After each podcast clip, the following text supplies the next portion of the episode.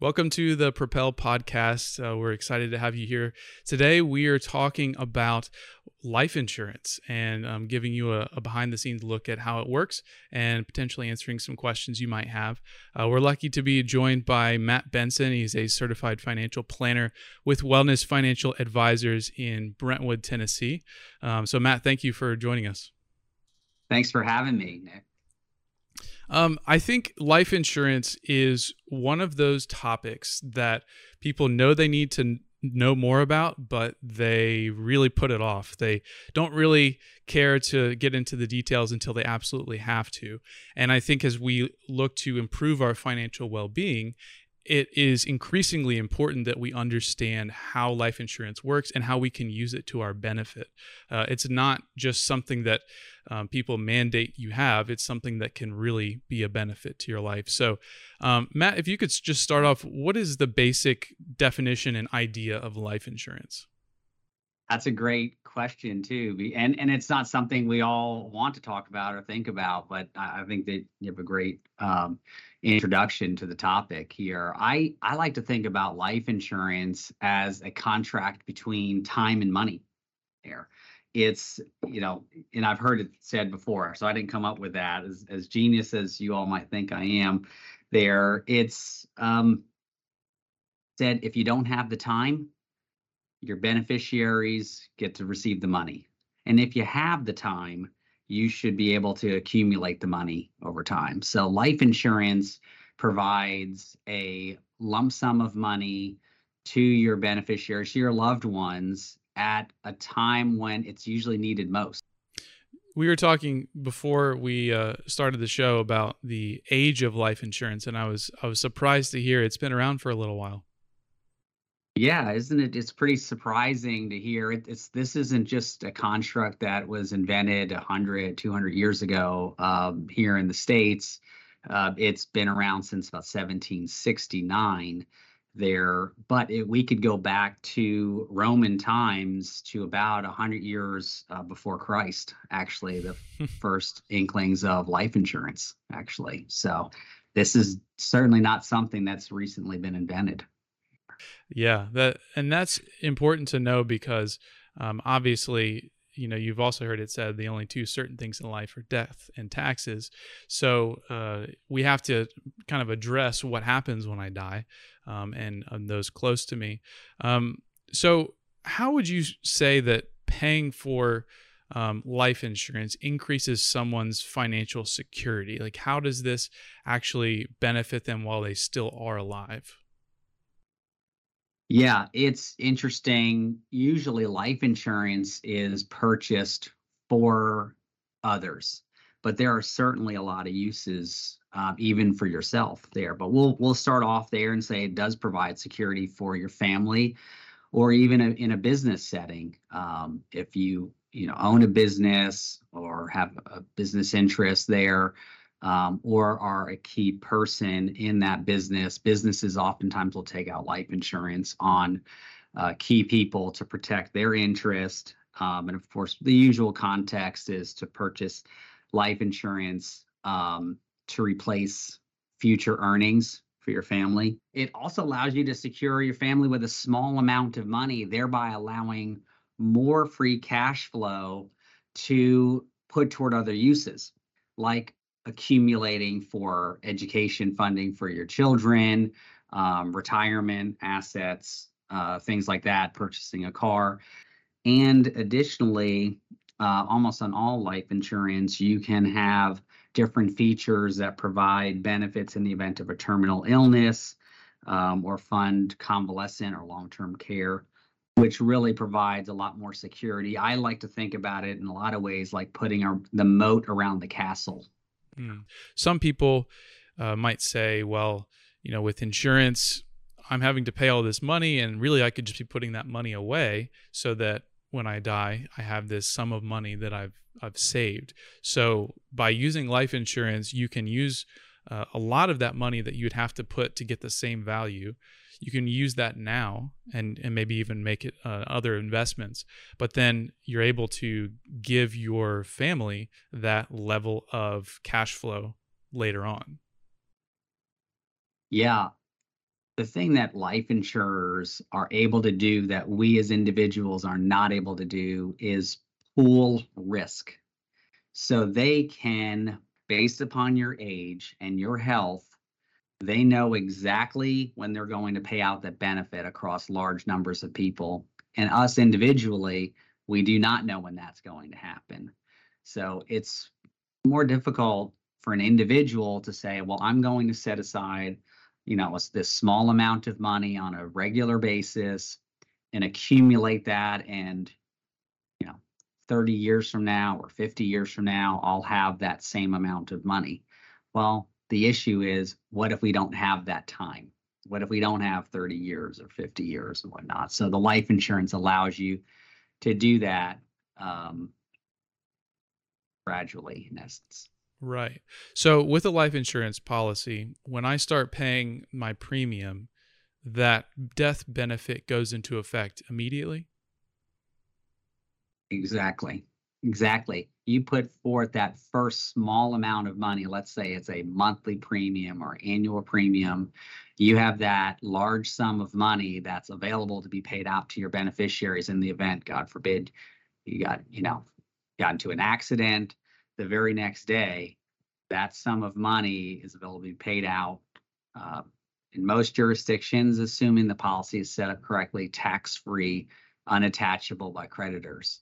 So mm-hmm. that is a very, very powerful tool uh, financially for your family. Let's talk about the different types because you, you made a, a, couple of comments about um, you know something that's a whole life policy or or being able to just have the death benefit. So um, if you could break down the differences between a term life policy and a whole life policy, I think that will help us understand the different ways that you can let, use life insurance just beyond paying out your beneficiaries when you die. So exactly, you have term insurance, and then we'll we'll say the word permanent insurance. So within permanent, there is whole life. It's the most traditional form there. Uh, then you have also universal life and variable life policies. And there, there are some derivatives of universal life policy and variable life policies. But the easiest way to think about permanent insurance overall and, and term insurance is I like to use the analogy of a home renting versus owning. And we'll start with term insurance. Because term insurance is very similar to renting. You, when you make an arrangement on a term life insurance policy, you you set the rate for a term of years.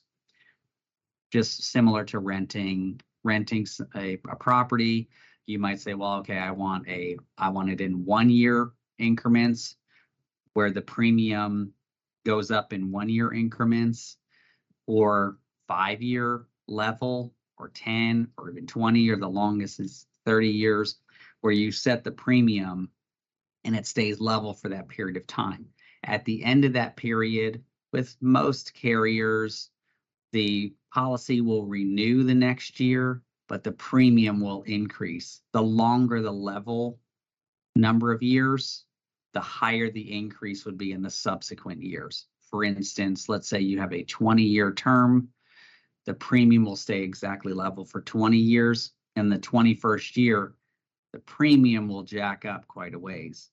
Something interesting with term life insurance is that generally, let's say for a 20 year term, you're in essence overpaying for about the first 12 years, where the insurance company is taking that extra money and they're subsidizing that increased cost for that about the remaining eight years of that 20 year term.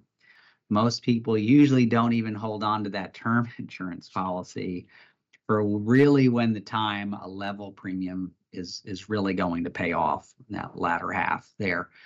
But similar to renting, if you cancel the policy, whether it's in the first year, 10th year, um, after the level premium payment period. There's no residual equity in the policy and on a traditional just term policy.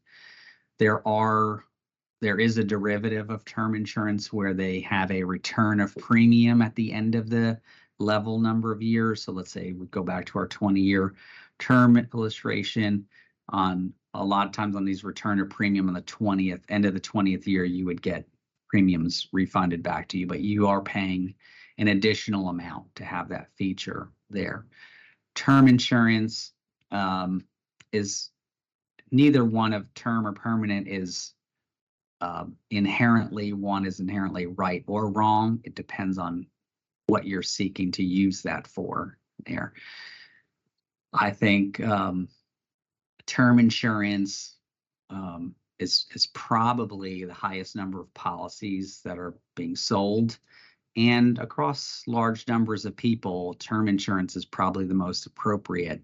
But term insurance, like renting, when you stop paying the premium, there's no no residual value. So that's something you want to keep in mind is how much do I really want to use this? And um, knowing that I, unless I pass away within that that period of time that I'm holding the term insurance, I'm not getting any residual value for myself here. So now let's jump to now we have some idea of the term insurance and sort of renting. Now we'll go to the owning side of the equation, the permanent policies. And this this is where, you know, put your seatbelt on because there's a lot more information here and a lot more complexity on permanent insurance. Um, permanent insurance is you you do pay a premium for a certain number of years for the most part. Um, you can pay it for a lifetime where the premium never changes. You can structure it to where you pay it only for a certain number of years, but you still maintain coverage for life, like maybe 10 years or 15 or 20 um, to age 65, things like that. You can structure it, but you still maintain coverage for life. Interestingly, the the premiums are much larger for uh, permanent insurance than than term insurance is initially. Um, it is usually on average, and this is I, I, get I get in trouble using generalities, but in general, it's about 10 times more premium for a permanent policy than a term policy. You might say, wow, well, that sounds uh, that sounds like a bad deal. Well, just as there's the premiums are exponentially higher, the uses can be exponentially higher because now you're not talking about maybe I might pass away with a term insurance policy within the years I'm holding the term. With a permanent policy, you know, last time I checked, 10 out of 10 people die. Right. So just a bit of humor to, to lighten the lighten the load on life insurance. But with a permanent policy, you know that everyone's going to pass away. And if you have, you know, you're going to pass away now you it takes a different angle on the life insurance and now you can use that permanent policy as a part of legacy planning and estate planning um, charitable planning there you can use that life insurance to uh, possibly pay for convalescent or long-term care that you have there are a large number of tax benefits that come from utilizing permanent insurance. Um, interestingly, the largest buyers of life insurance are wealthy, older, wealthy people.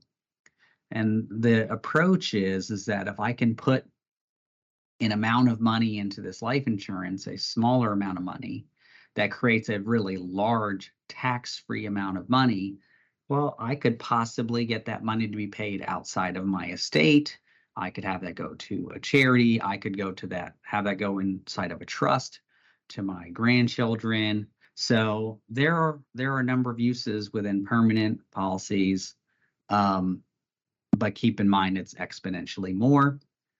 Just a t- so so if we're if we're good there, um, how about I jump into little differences of those permanent policies?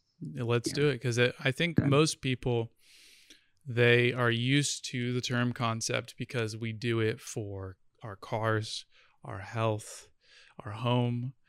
We're paying this amount of insurance, and as soon as we stop paying, the coverage stops.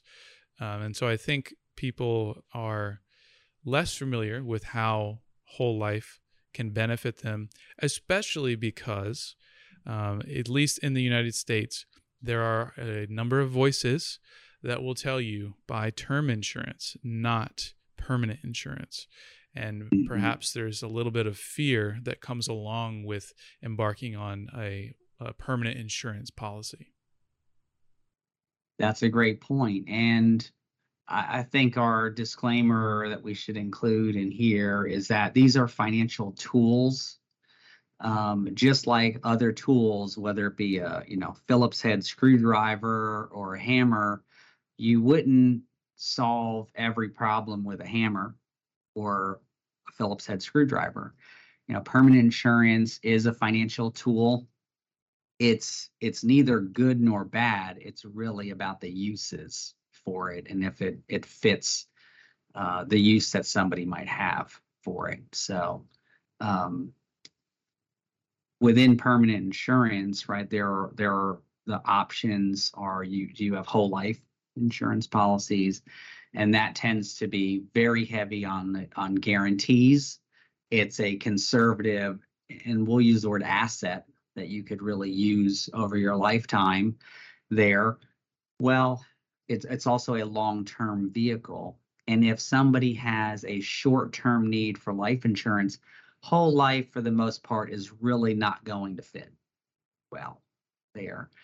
Um, the other options other than whole life is universal life, which many have used the term to call that term to age 100, meaning you can have it for age 100 or even beyond age 121 but it accu- accumulates little to no cash value but it's just providing guaranteed coverage.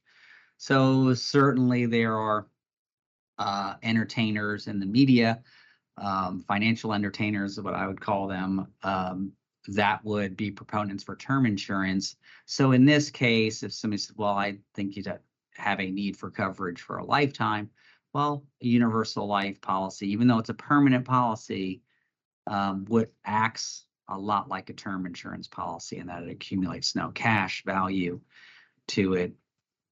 The other third option is a variable life policy, which is very interesting in that it involves universal life, where it's kind of coverage for life, but then it involves investments and we can't call them mutual funds. They're they're called separate accounts there, but they act and smell and look a lot like a mutual fund or an ETF there, uh, where you can have money invested in market-driven investments, you know, uh, stocks, bonds, uh, money markets, things like that.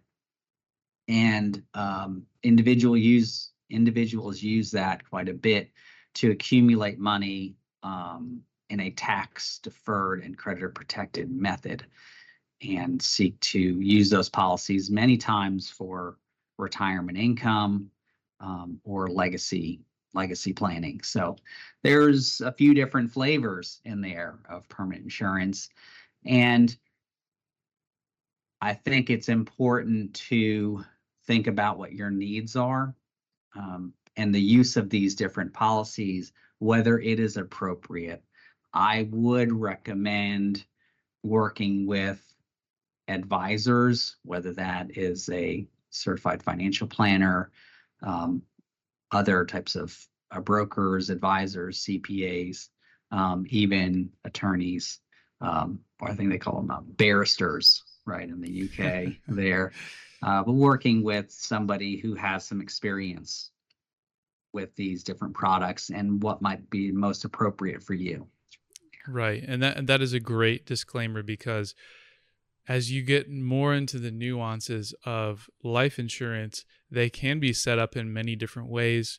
Many um, insurers have, you know, several different things you can add or subtract, uh, and that actually gets to another question. Um, a term that goes along with life insurance frequently is a term uh, rider. So, Matt, what is a rider? Yeah, we're all of a sudden thinking of riding horseback on the beach and getting some great imagery there. And then we make a right turn and talk about additional features that you can have on a life insurance policy. So, some of those additional features or riders that you can put on a policy would be things like the, a disability waiver of premium, which what that means is in the event of a disability, the insurance company waives the premium for as long as you're disabled or to a certain period of time. In fact, my very first client, he has been on a, a waiver of premium for about uh, 15 years there and really, really happy that he has that waiver of premium on the policy since he has not been working. He, he lost his hearing completely. Uh, other riders to have on the policy are there. There are even the use of using an other insured rider is what some companies call that, and that might be something like adding your spouse onto the policy with additional coverage on her. There's also addition accidental death policy uh, riders, which add an additional amount in the event of certain forms of, of accidents here, highly specific. There are also, as I'd mentioned, about convalescent care or long-term care, there are long-term care riders, which ex- allow you to use the death benefit to pay for long-term care, which is a really neat feature and something uh, more recent in the life insurance industry. So, so, you're paying extra for these riders in many cases, correct? Most of the time, you do pay an extra amount. Most policies today include a uh, terminal illness rider, or some call it an accelerated death benefit rider for free. On most term policies, and I believe almost all permanent policies include that. And what that is, is in the event you were diagnosed with a terminal illness, you could receive up to 75 to 90% of the death benefit before you pass away. And in, in essence, puts a lien against the death benefit. And then after somebody passes away, they minus that. The insurance company minuses that from the from the overall death benefit, sort of fulfilling the bucket list you would say. Right. well, those things I think really do help you to customize it to your needs. And we again come back to please talk to an advisor of some type. Um, and and even talk to a couple of them just to see um, what their opinions are. Um, your situation is different from others, um, and I guess to conclude our conversation, Matt, if I am preparing to get life insurance, how do I decide how much life insurance I need? Maybe I, I kind of know which policy I want to take out, or um, I guess we could keep it general and say I'm going to go get a term policy. How do I select how much coverage I'll need? That's a great question. Here, and there are mainly two main ways to calculate the need for life insurance. One of them is called survivor needs analysis. Some people might call that capital needs analysis. And the other is called human life value. You can find these calculators uh, most of the time online. Um, if you do a search for, um, even if you just put in, you know, life insurance calculator there or human life value calculation, let me expound on what the two of those are. So a human life value calculation takes what your current income is, times your working years, and discounts it back to a present value. And that gives you a true earnings replacement number versus survivor needs analysis, which looks at what are the needs that I have for my family and takes what those needs are and my other wishes. For instance, let's say I said, I want to fund my children's education as well, in addition to my current family's uh, income needs. And I want to add in a donation to my alma mater there and cover burial cost to a certain amount of money. Um, it calculates all of that together to give you a, a different number. And and the two of those calculations, the survivor needs analysis and the human life value, can really have a large disparity between the two. when I run these for my clients, usually I might end up finding a middle ground between the two of those numbers. I feel like that really uh, covers most of what people are looking for, as well as providing a little bit of room for change in their financial world going forward. Because think about when you're purchasing life insurance, you might be thinking out 10, 15, 20, 30 years plus out in the future. You may not want to sequester your decision just to what your need is right now and more thinking of over the long term what your needs are mm-hmm. here. Absolutely. Matt, thank you for joining us on this. I, I learned a lot, um, and I know um, our, our audience did as well. Uh, Matt, you know, he's with Wellness Financial Advisors in Tennessee. However, he is uh, to sell in um, several states. Um, so we'll make sure that that is in the description of this episode. But uh, Matt, you, thank you so much for joining us. Um, and uh, from all of us here at Propel, be well.